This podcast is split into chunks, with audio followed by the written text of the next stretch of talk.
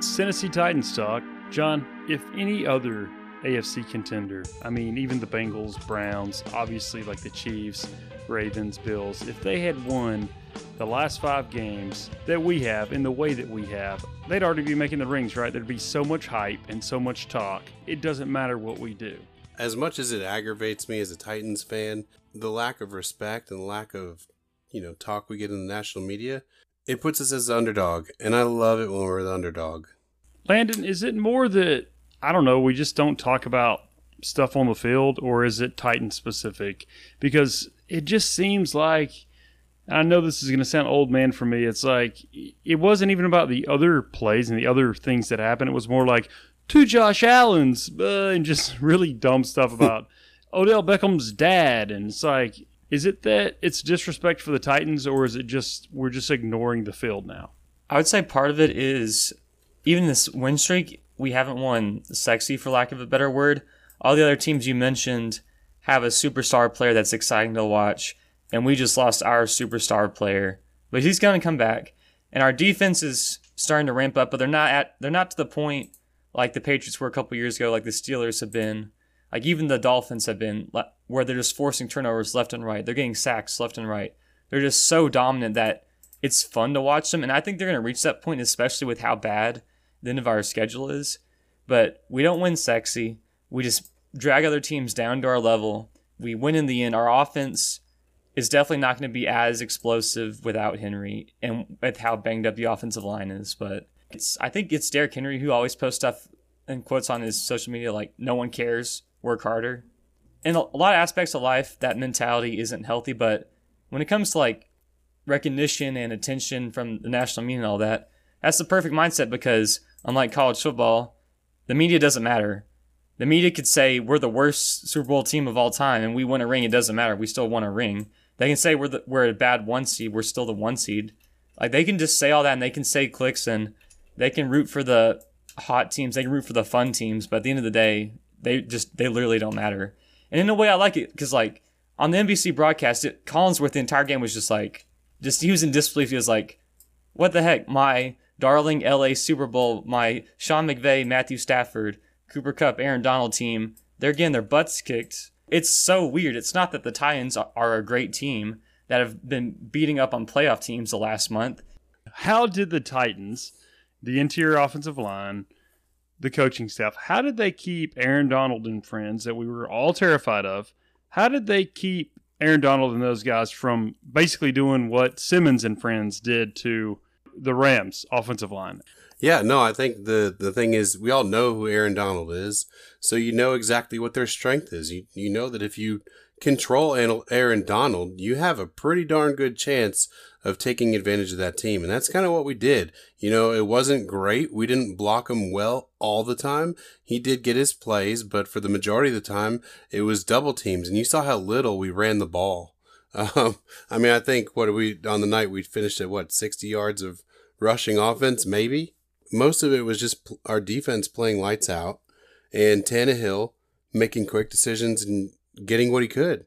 So that's how you minimize a guy like Aaron Donald. You chip him, you double team him, um, you get the ball out of your hand quick. You don't let him make a move. You don't let him overpower you. And that's kind of what we had to do, and that's what we did. And it worked.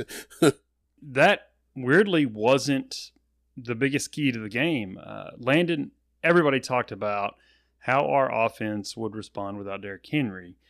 That's still kind of to be determined, right? Our defense was opportunistic and just put them out with big plays early, and they were never in this game. Offensively, the Rams were obviously never in this game. That's what won it. It wasn't that our offense, I mean, they were good enough, but I mean, it was a sloppy game for both offenses, but it was our defense that set the tone. How did we specifically, in your mind, besides what we've already heard all week, how did we make a guy, Matt Stafford, who literally before this game, maybe even after, will probably be voted the league's MVP? How do we make a guy look that lost on Sunday, considering how good he's looked in a Rams uniform? Well, just speaking to our offense's performance, outside of our third touchdown, which was the long drive in the second quarter where Tannehill ran the bootleg, ran it in, did the finger roll, we literally did nothing on offense. I know we scored a late touchdown, but that had two roughing the passers the first of which was pretty bogus. But then on the defense, it's been the same principles that we've been running the past month against these high octane passing offenses. It's just the two deep safety, keep everything in front, make teams dink and dunk. And we've got a good pass rush now, so they can't dink and dunk at will. And eventually, we're going to make a mistake. Cooper Kupp had the quietest 11 catches, 95 yards I saw because he kept dinking and dunking. He got seven yards, but it was like he wasn't doing anything. And this is a guy who's been the best receiver in football. And he had his production, but I thought he was invisible last on Sunday. Oh, agreed. Absolutely. Yeah. I was dreading how we were going to guard that guy, big fella, but I mean, we, we made him look pretty pedestrian, and he has been unreal. Yeah, I mean, I, I think one one of the really really big bright spots of that game. Obviously, we know about Simmons just having himself a career game, but uh, Chris Jackson played his butt Yeah, off. He did. He played. I well. mean, th- there was one tackle where you, you, me, your dad, and Michael, we were all sitting there and just like, oh, he just played really physical, yeah. and I think he allowed six catches, but it was like six catches for like fifty some yards. So that was incredibly respectable from a guy who we haven't really relied on a whole lot. Right. I was really impressed, and I'm at the point now after five straight wins. I'm ready to just say we, we have a good coaching staff. Mhm. Uh, Mike Vrabel has these guys ready to play, and they fear no one. They don't fear going on the road. They're tough. Yes, Mike Vrabel. They'll put the camera on him, and he looks kind of like clueless, but he's clearly not. He's clearly a very good coach. I'm not ready to crown him and say he's this or that, but clearly we're ready to play. And if we look bad the week before, we won't look bad twice. Uh, he's as good as we could expect to get. I really put a lot of this five game run on him as instilling this just extraordinary mental toughness Mhm. uh, in this team. Let's talk Saints. We're really excited to have this team back in Nashville. The Titans, after a, a, few weeks away, I feel like our crowd is going to be great. I know uh, New Orleans travels really well, but we're going to have a really excited fan base because we've got a lot to be excited about. I think ESPN has the Titans as a three point favorite. Uh, I think the sports books are two and a half. I want you to get mad about that, like I'm sure you are. And then Landon, I want you to follow up and kind of explain. You do a good job of explaining, you know, you know Vegas's logic. Um, I'm a little aggravated by it because we deserve so much more than two and a half to three points. Like we've always talked about, you get three points as being the home team. So that just means that they think it's a neutral field. It's it's even. It's not even. I mean, don't get me wrong. The the Saints defense is it's no joke. They're really really good, but so is ours. And we have a pretty dynamic offense, even without Henry. Obviously, having Henry makes it a whole lot better. Honestly, if that man shows his face on the sideline, forget it. We might hang 50 on him. But I, I just, you know, especially with how banged up they are, we were, we've been talking all week. Landon has pointed out multiple times how they don't have any receivers, period. Kenny Stills as a number one. I think that's all I need to say there. It's not fair. They don't have a quarterback. They don't have a quarterback. Uh, I mean, are we are we talking Trevor Siemian? Are we talking Taysom Hill? I mean, they're both backup options at best. Yeah, I'm I'm still trying to wrap my head around why this is a line because yes, we lost Henry, but other than that, even with all of our injuries, we're coming to this game a healthier team just because Kamara is banged up, Peyton Turner, who's been the starting defensive lineman for them, is out. Chauncey Gardner Johnson, one of their starting defensive backs, is out. And Winston is out for the year, and Michael Thomas is out for the year. And like John said, they have literally no receivers. Next Gen Stats has this thing called average separation, which is literally what it says. It's like how many yards of separation per route run does a receiver get? Last week, the Saints had three of the bottom six. Tre'Quan Smith, Marquez Callaway, Adam Trautman were getting no separation against the Falcons. You look at what our defense has done against the Chiefs and the Rams.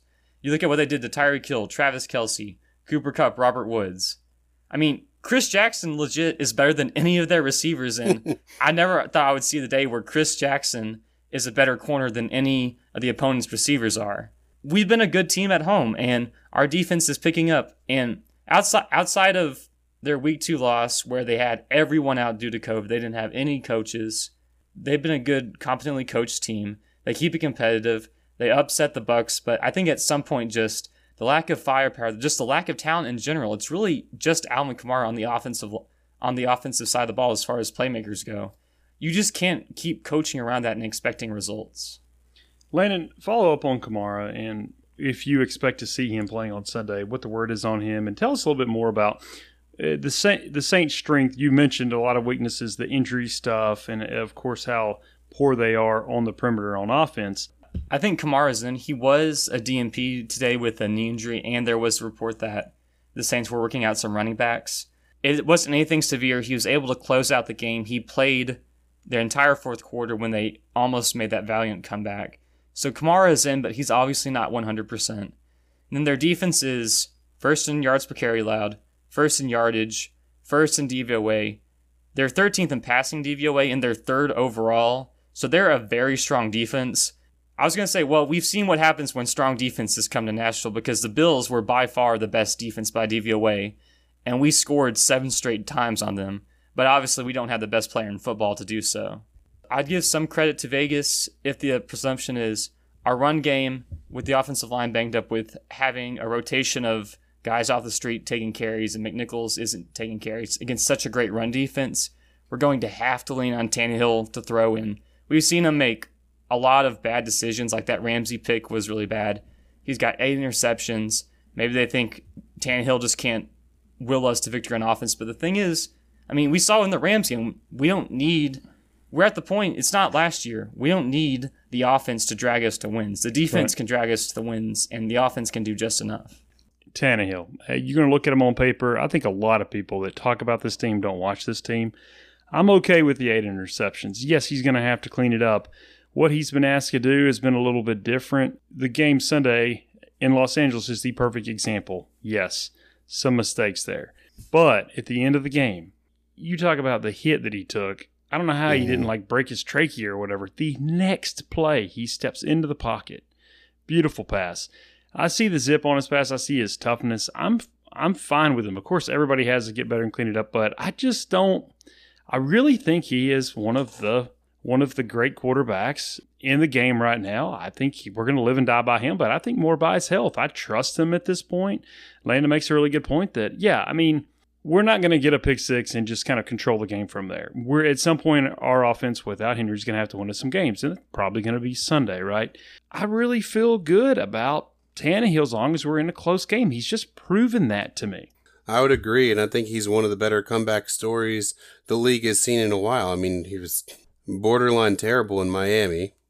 I mean, he had a couple okay seasons, but then you know J. Rob flips him for pretty much nothing and he balls out when he's not even expected to. It was supposed to be Marcus's team, and here comes Tannehill on the scene when when his number is called upon, and he has been the definition of consistency. As soon as he started, you know, we saw an, an improvement on offense. And we've just continued to see that from last year as a full time starter uh, to this year. Uh, yeah, I don't worry so much about the picks. If you look at some of his picks, we've gone against some really, really good cornerbacks. There's no two ways about it. And yeah, he made some bad throws, but he's also been hit so frequently. Right. Oh man, absolutely. So, it worries me. But yeah, he's obviously I mean, tough. Oh, he's super tough. So I don't even put all those picks on him. I, I don't I haven't seen the pro football statistics yet or PFF numbers because they usually look at the quarterback and they credit where the picks are. Like if it was a bad throw, if it was, you know, if he was hit when he was releasing, all that kind of stuff. I haven't seen the statistics on every one of his picks yet. Some of them are bad throws. We've seen it, we've watched it. But the thing about Tannehill that I love that you kind of hit on more so with him getting hit hard, he throws a pick, he comes back, he's not afraid yeah. to fire it in there. And, you know, he usually doesn't make stupid mistakes multiple times in a row. Landon, AJ Brown Sunday.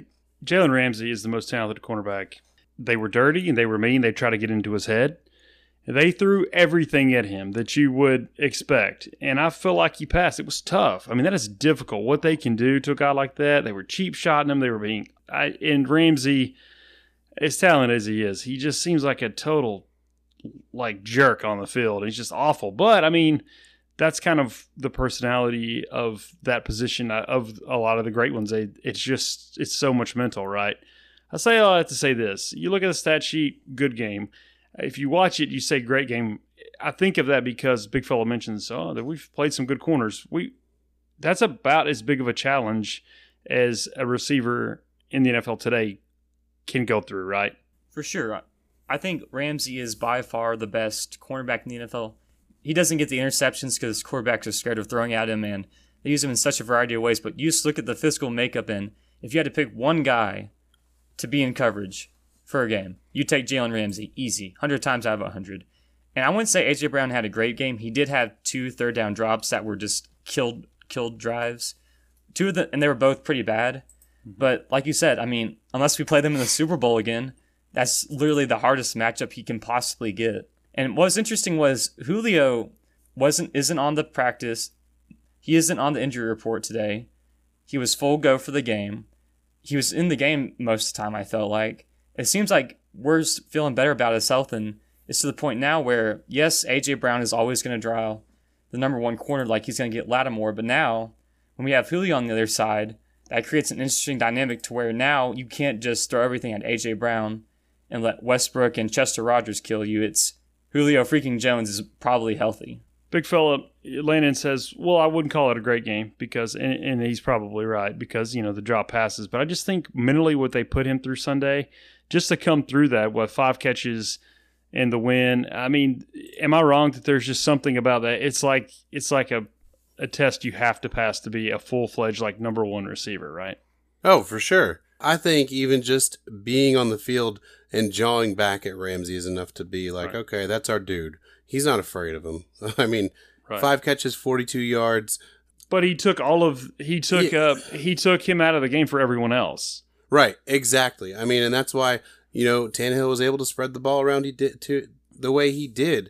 I mean, we saw Swaim get a touchdown, four catches, 29 yards. We saw Julio, four catches, 35 yards. We saw Nick Westbrook-Ikhine, and he only had one grab, but I, I know that you were you we were all super impressed. Yeah, it was a huge um, conversion. It was a 14 yard catch and run, and I was just like, oh, okay, I'm yeah. I'm in on NWI, and then you know you got McNichols, Firkser, AP, Chester Rogers. You know Rogers had a target, not a catch, but just the fact that he's able to spread it around is because of AJ Brown taking on Ramsey, and we watched that game. Ramsey shadowed him for the entire game, and that's why they were drawn back and forth. And I think part of it, we all know how it is. You know, when the bully starts acting out, it's because they're a little bit intimidated. Mm-hmm. You know, AJ Brown, yeah, agreed. is the new breed of receiver, a big physical dude who can make things happen. And, you know, Ramsey didn't want to be, you know, made a fool on national television on Sunday Night Football. So he figured he'd try to get in his head. Didn't work. But yeah, I think just hanging in there and surviving is something about what they threw at him, and that it was certainly a lot, and it opened up the rest of the field, and, and look what happened.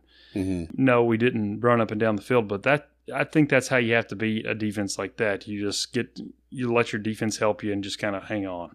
Kristian Fulton is designated to return. Landon, you don't expect to see him this weekend, but when we do see him, how does he fit in this sort of, I mean, I would call since he's played a new defense, uh, how do you think will play once once he gets back on the field?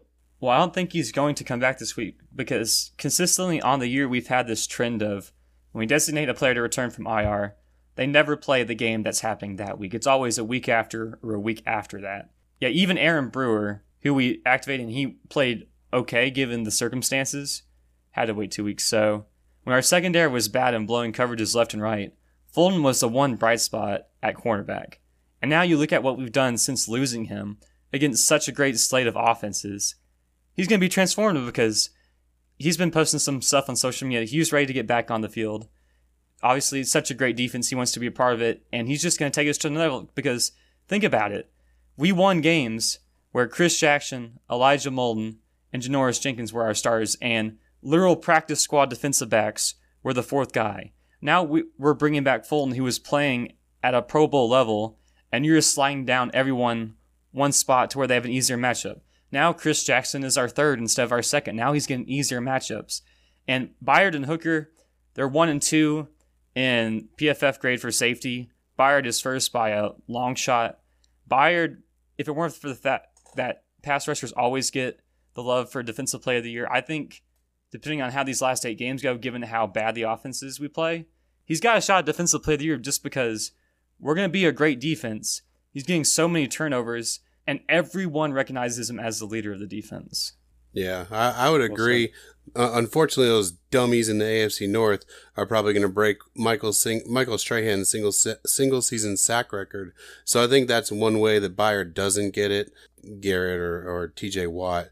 But I, you know, the ball hawk and safety, Mayor of Murfreesboro, yeah. if he keeps doing what he's doing, I think he's a, a, got a really good shot at getting it.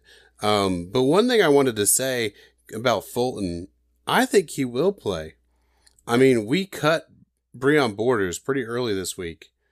And I, you know, right. Breon Borders, he's just a name to everybody else, but we've seen him play well in spots for our defense this year, last year.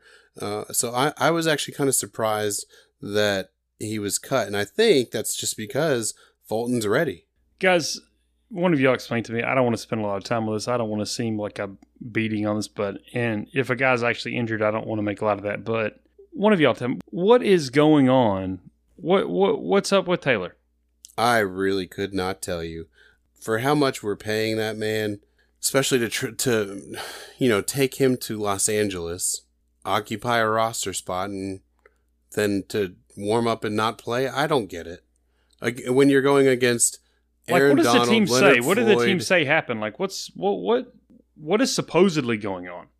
I haven't seen anything yet that where they've talked about it. He was a full participant in practice this week. So for whatever that's worth, I don't know if it's worth anything to me at this point, especially if we shut down the Rams, their passing attack with backups. It's just really, really disappointing to at one point he's the premier left tackle and you know his fall from grace has just like been historic i hate to even suggest this but i'm going to uh, because it's our podcast but if i didn't know any better i would think this guy has lost a step he's not as prepared as everybody else and he didn't want to play because uh, big fella if you were out there i mean it would take it would take something broken or someone oh, not God. allowing you to play like you you go out and you play well, what is his problem, Landon? I, any? uh, do you have any guess about what this guy's? That was the strangest thing.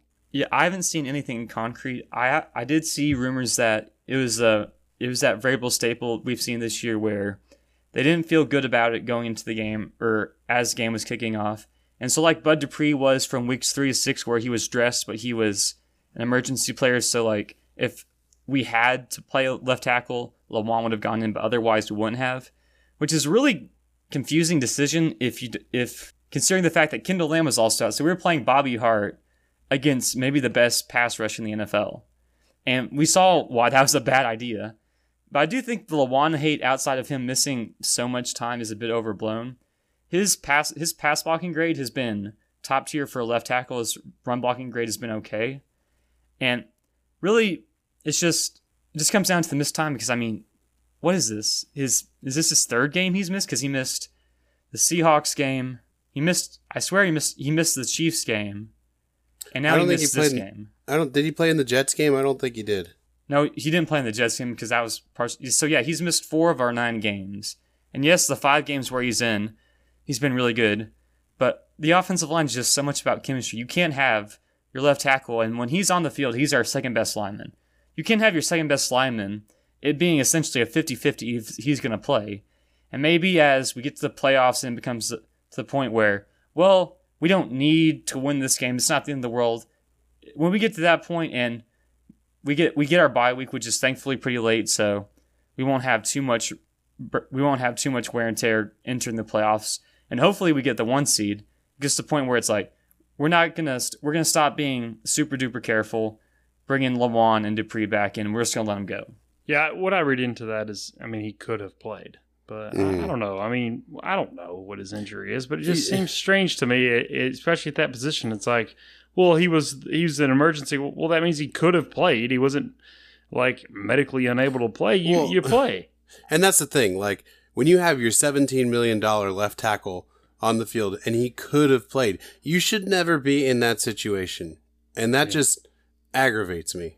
If it's one thing and it's not one thing, but if it's one thing while we've won five straight and we've just been on one heck of a run, especially the last month, I've bragged about our coaching staff and I've bragged, we've bragged about our role players stepping up and we've bragged about Kevin Byard. Um, if it's one thing, it is the pressure we have been able to get overall without blitzing, but especially from our interior defensive line. so it's Jeffrey Simmons and it's Darnell Autry, Denico. Denico Autry. Darnell was uh, running back from the 90s, right?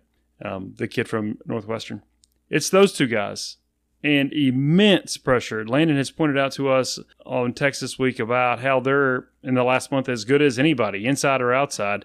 Uh, that's the difference, right? If not, what what's the biggest reason we've we've rattled off five in a row? If there's one reason, these guys, I mean, just the way that Simmons just absolutely ripped up the pocket all game. I mean, that was the reason why we won that game. That and some some really good turnovers and, and, and timely stuff. Yeah, I would agree. But that's obviously our biggest area where we've just dominated folks.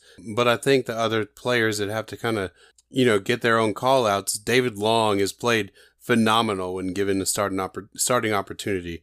I mean, I think he has brought a physicality and an athleticism to the linebacker position position that we haven't seen since you know Jayon Brown in his his best years. I also think, like we've talked about earlier, our defensive secondary has stepped up. They found a way to keep everything in front of them. You look at the teams we've played, you know, that Buffalo game was back and forth all night. Chiefs, nothing too big down the field on some of the most electric players in the league. Colts, you know, I mean, they snuck around, but no huge, huge, huge plays. Then the Rams, I mean, we shut them down. Cooper Kupp, 11 catches, 95 yards, no touchdowns. Uh, I mean, nothing huge. Same thing with Robert Woods, 7 for 98, nothing huge. It's that bend, don't break mentality, and they've all adjusted to it. And we talk about all the time, like, you know, if we're going to criticize Shane Bowen, we have to give him his due credit. He had those guys in the right places, and they were ready to go. Landon, if it had to be one thing for you, why have we been able to do what we've done the last month? Our defensive play calling on this win streak has been out of this world. I mean, it's literally like a switch got flicked in Shane Bowen's brain that went from bad player play caller to good play caller. Outside of that Cole Beasley blown touchdown against the Bills, can you guys think of a bad play call we've had where it's just just befuddling a guy's wide open down the field? It looks like our 2020 defense where no one knows what's going on. And everyone's playing better. And part of that is we've got better players at times. We've got better pass rush, which certainly helps things. But look at that Chiefs game. We were pretty much starting a practice squad secondary outside of Byard, and Mahomes did nothing. That's coaching. You you don't take Patrick Mahomes and make him look like a bum with practice squad defensive backs. Like I said, literally one play call in the past four games, all against playoff teams, all against good offenses. One play call I thought was bad, or there was obvious miscommunication. Think about how it was the first four weeks where it felt like every game there's five or six huge plays that just didn't make any sense and were killing us. I mean, I don't know if Jim Schwartz secretly, it's like a weekend at Bernie situation where Jim Schwartz just took over the play calling. Shane Bowen is a good defensive play caller now. And I saw some articles, and obviously there's a lot of speculation way through the season. It was by ESPN about potential head coaching candidates. They legit said Shane Bowen is getting some buzz as a head coaching candidate. I mean, just Please. think about where we were a year ago. Think about how bad of a play caller Shane Bowen was.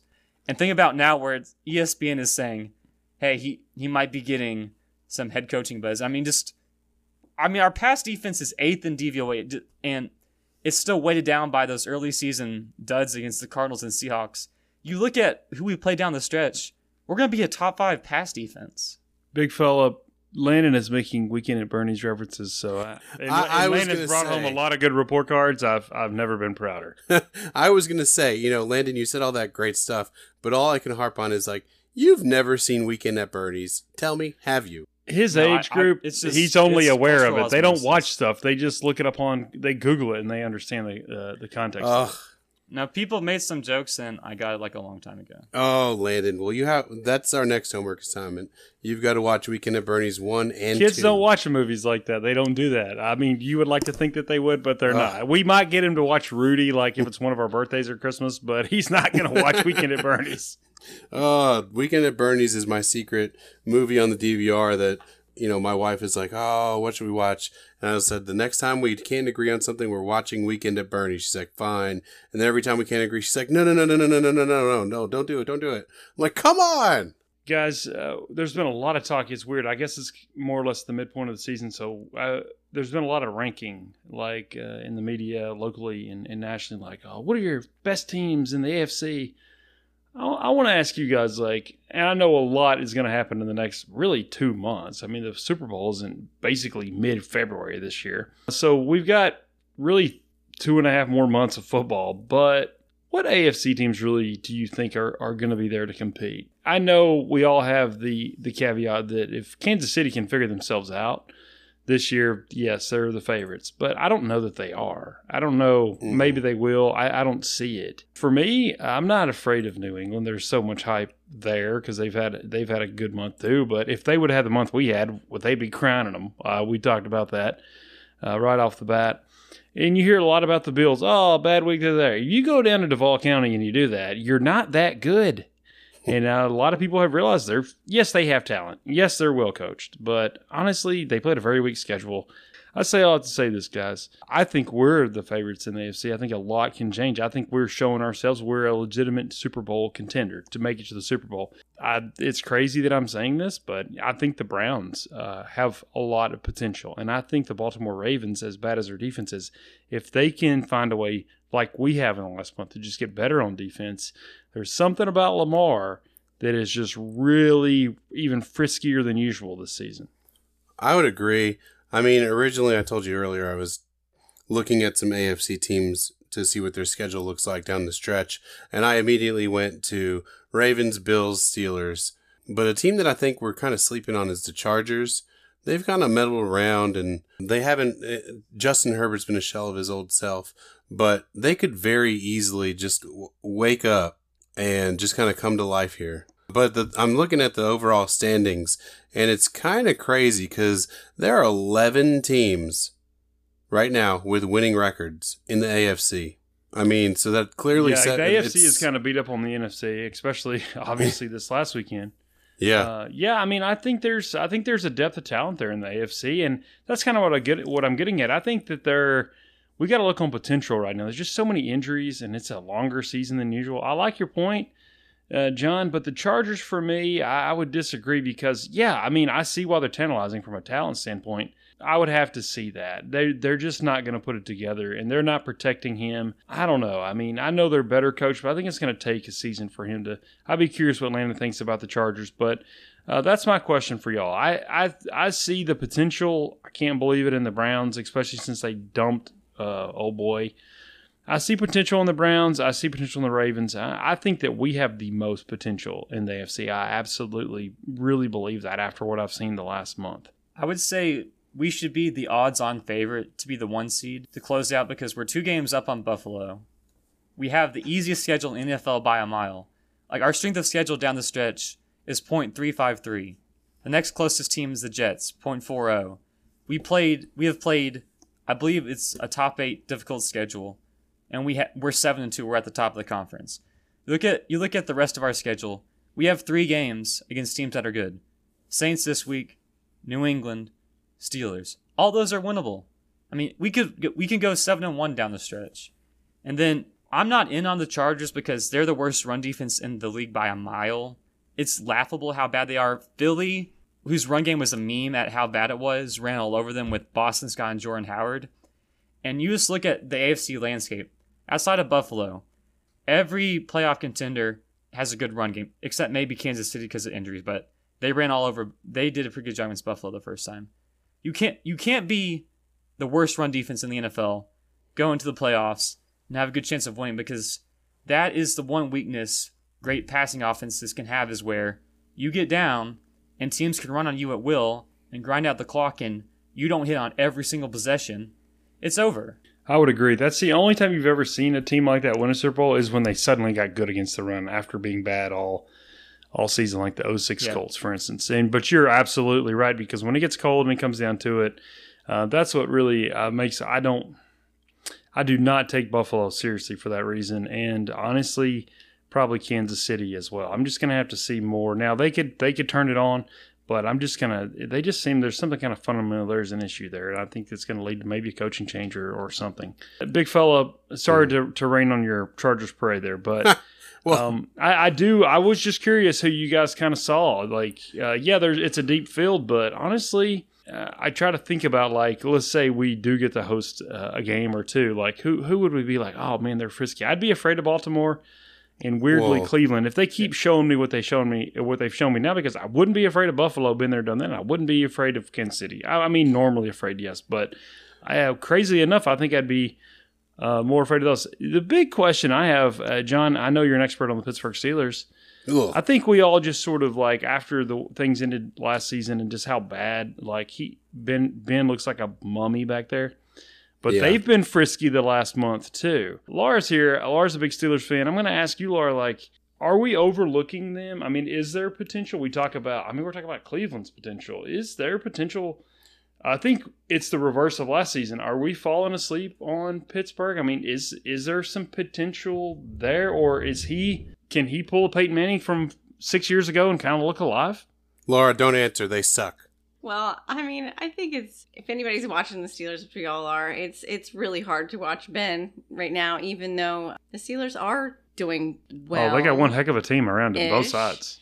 But you know, even the other night, they seemed to have that game in control, and they ended up winning 29-27. I mean, they're going to be potentially a threat, but they're really, I think, wishy-washy and inconsistent.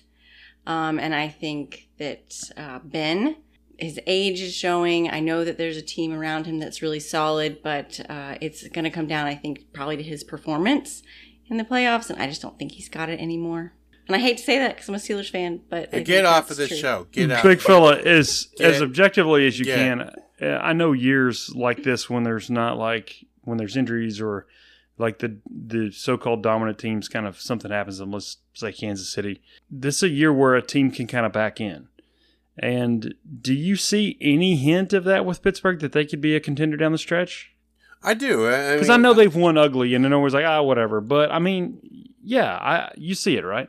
I hate their black and gold guts, but I do see a, a you know a scenario where they back in, and they've really got themselves into a nice position by rattling off four straight wins against Denver, Seattle, Cleveland, Chicago. Everybody has been talking about that Chicago win, and had it not been for that blatant and terrible personal foul call where the referee bumped into I forget the player's name. I honestly think that idiot Oh. was kind of being dumb and he was walking towards their sideline. I, I kind of get the call, but I know we could probably talk about that all night. But Oh, that yeah, guy was but I being mean- such a moron. He he was, but he's not even. I mean, I don't even know who he is. So that tells you enough uh, uh, right there.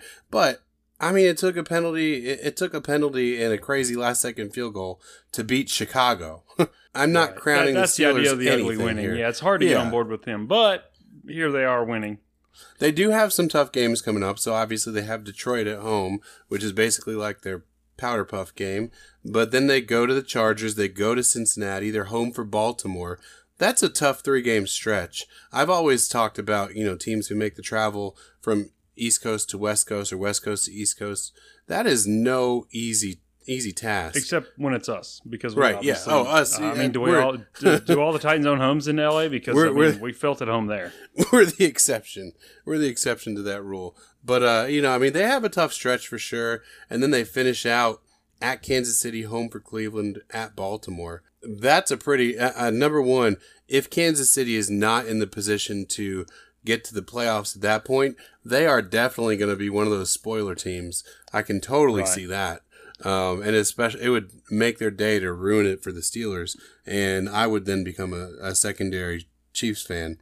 I like your point about you know traveling from east to west, west to east. Uh, you pointed that out Sunday, like well, with the Raiders, uh, with everything else they're going through, having to go to New York. But I Mhm. mean, obviously, it didn't show with us. But you see that a lot. I think that gets overlooked because people don't actually have to travel. But when you do that, you got to perform it at, at a high level. well, Um, and the one thing I do think is different about us and our situation, honestly, you're going to probably think I'm crazy, but it's a night game. It's Sunday night. So you get there, you travel, you get settled, you can sleep, you can do your routine, whatever it is. But if you are going one way to the other and you're normally used to playing at noon and now you have to play uh, on your schedule where you're th- two to three hours or I think there were three to four hours later, right? it, it just throws you off. But if you have a whole day to kind of acclimate, it's a lot different. The games that are in those earlier slots, those are really really tough to adjust because you're, you're like your, your whole entire routine is thrown off and you know you're getting ready for a game after breakfast or you're getting ready for a game after lunch of course i'm going to talk about games around meals but uh, Right. you know it's just a really hard thing to accommodate Am I wrong here? Am I, I? I'm just sizing up the AFC already. After, after, especially after Sunday, I'm like, okay, what, what are our real chances here? What, what's our biggest roadblocks here? I know we got a long way to go, but I was just so impressed with our defense and, and if not great, how tough um, our, our offense has been. I know we're going to learn a lot. I don't think our schedule is as easy as everybody's saying, especially our next three weeks, because I, I, I think a little bit more of Pittsburgh and New Orleans play their guts out. Uh, they're just shorthanded. They've got injury issues. Uh, I think they're going to be a really tough out Sunday. But Landon, am I wrong that if if Ryan Tannehill got put on the Steelers, they wouldn't lose for two months, right? I mean, I know their offensive line has issues, but ours has issues. Am I overvaluing that roster? Because I'm just really impressed with their offensive weapons. Uh, absolutely, their rookie running back. I love their receiver core. I think uh, Harris is. They're just really im- impressive uh, at receiver and really deep. And I, I love their young defense. I do think that's a bit of an overreaction. Their win streak has been nice, but they haven't exactly been playing the best teams in the NFL down the stretch. Their secondary is a bit overrated. The pass rush is still legit, but they've been losing a lot of guys at edge due to the injury in the short term. Like I said, secondary I think is a bit overrated. Their offensive line, honestly, is pretty much non-existent. Big Ben, I, I think, covers up for it because he's throwing the ball two seconds every time, so it's literally impossible for the pass rush to get there. But you see it has to be Harris. because their their offensive line is bad. But we do the same thing. Yeah, but even then, I think our offensive line one is much has much much much more experience. They're off, not just playing together, but in general, their offensive line is pretty much all second year and second year rookie players or guys that just came in. They have no chemistry. That is true. They don't have anybody as good as Saffold or Jones. I mean, that's true. heck. Even Nate Davis, as bad as he's been, would probably be their best lineman. Yeah. Wow. I think it's a bit overrating, and their weapons with Smith Schuster out and Claypool. I don't know if it's regression or if it's just the sophomore slump where NFL teams adjust. So he's not getting those one on one jump balls against small cornerbacks, and they're just playing him better. Their receivers haven't been as explosive as I thought. Freiermuth has come in recently, but again, He looked really back- good Monday. I feel like somebody warned y'all about him. but Farmers I looked really remember good who. Monday. I mean, and honestly, their best receiver, you didn't mention uh, Diontae Johnson. Diontae Johnson. I mean, if you watch their games, and I know John, you don't have the stomach to do that. the guy is r- unreal. He's very good. All right, enough enough Steelers, okay, John. Enough. Ugh. No. Well, I just want to point out that I told y'all about Pat Freiermuth, and you said I was crazy, but just say- I don't. Well, Landon. Landon, Landon crucified me for saying I, for me talking him up. What does Landon know about the draft yeah, anyway? jeez, Landon. John, you want to talk about the Ravens uh, down the stretch? I know we're already thinking about the Titans' possibility as a number one seed, even with uh, with the injury. The biggest impediment for a frisky Baltimore team is uh, is who they got to play down the stretch, right? Oh yeah, without a doubt. And they have an easy one coming up. They go to the Dolphins and then they go to the Bears. But then they're home for the Browns, at the Steelers, at the Browns, home for the Packers, at the Bengals, home for Rams and home for Steelers. I mean, that's a tough stretch, probably almost as tough as you can get. I mean, you've got those three division games back to back to back, and then you play the Packers, and then you come back, and then you have to go to, to Cincinnati to play the Bengals. And it, hopefully, I, I think they can probably right their ship by that time, too. And they're going to be dangerous. So I think the Ram, uh, the Ravens, they're going to take some serious punches to the face. And another thing with the Ravens, yes, they're six and two, but three of those wins have been 14 point comebacks. That's just not sustainable. I mean, it's not sustainable year to year, but even in the same year, like if a team goes 8 0 one score games, that's a major outlier. Let alone you having three two possession comebacks.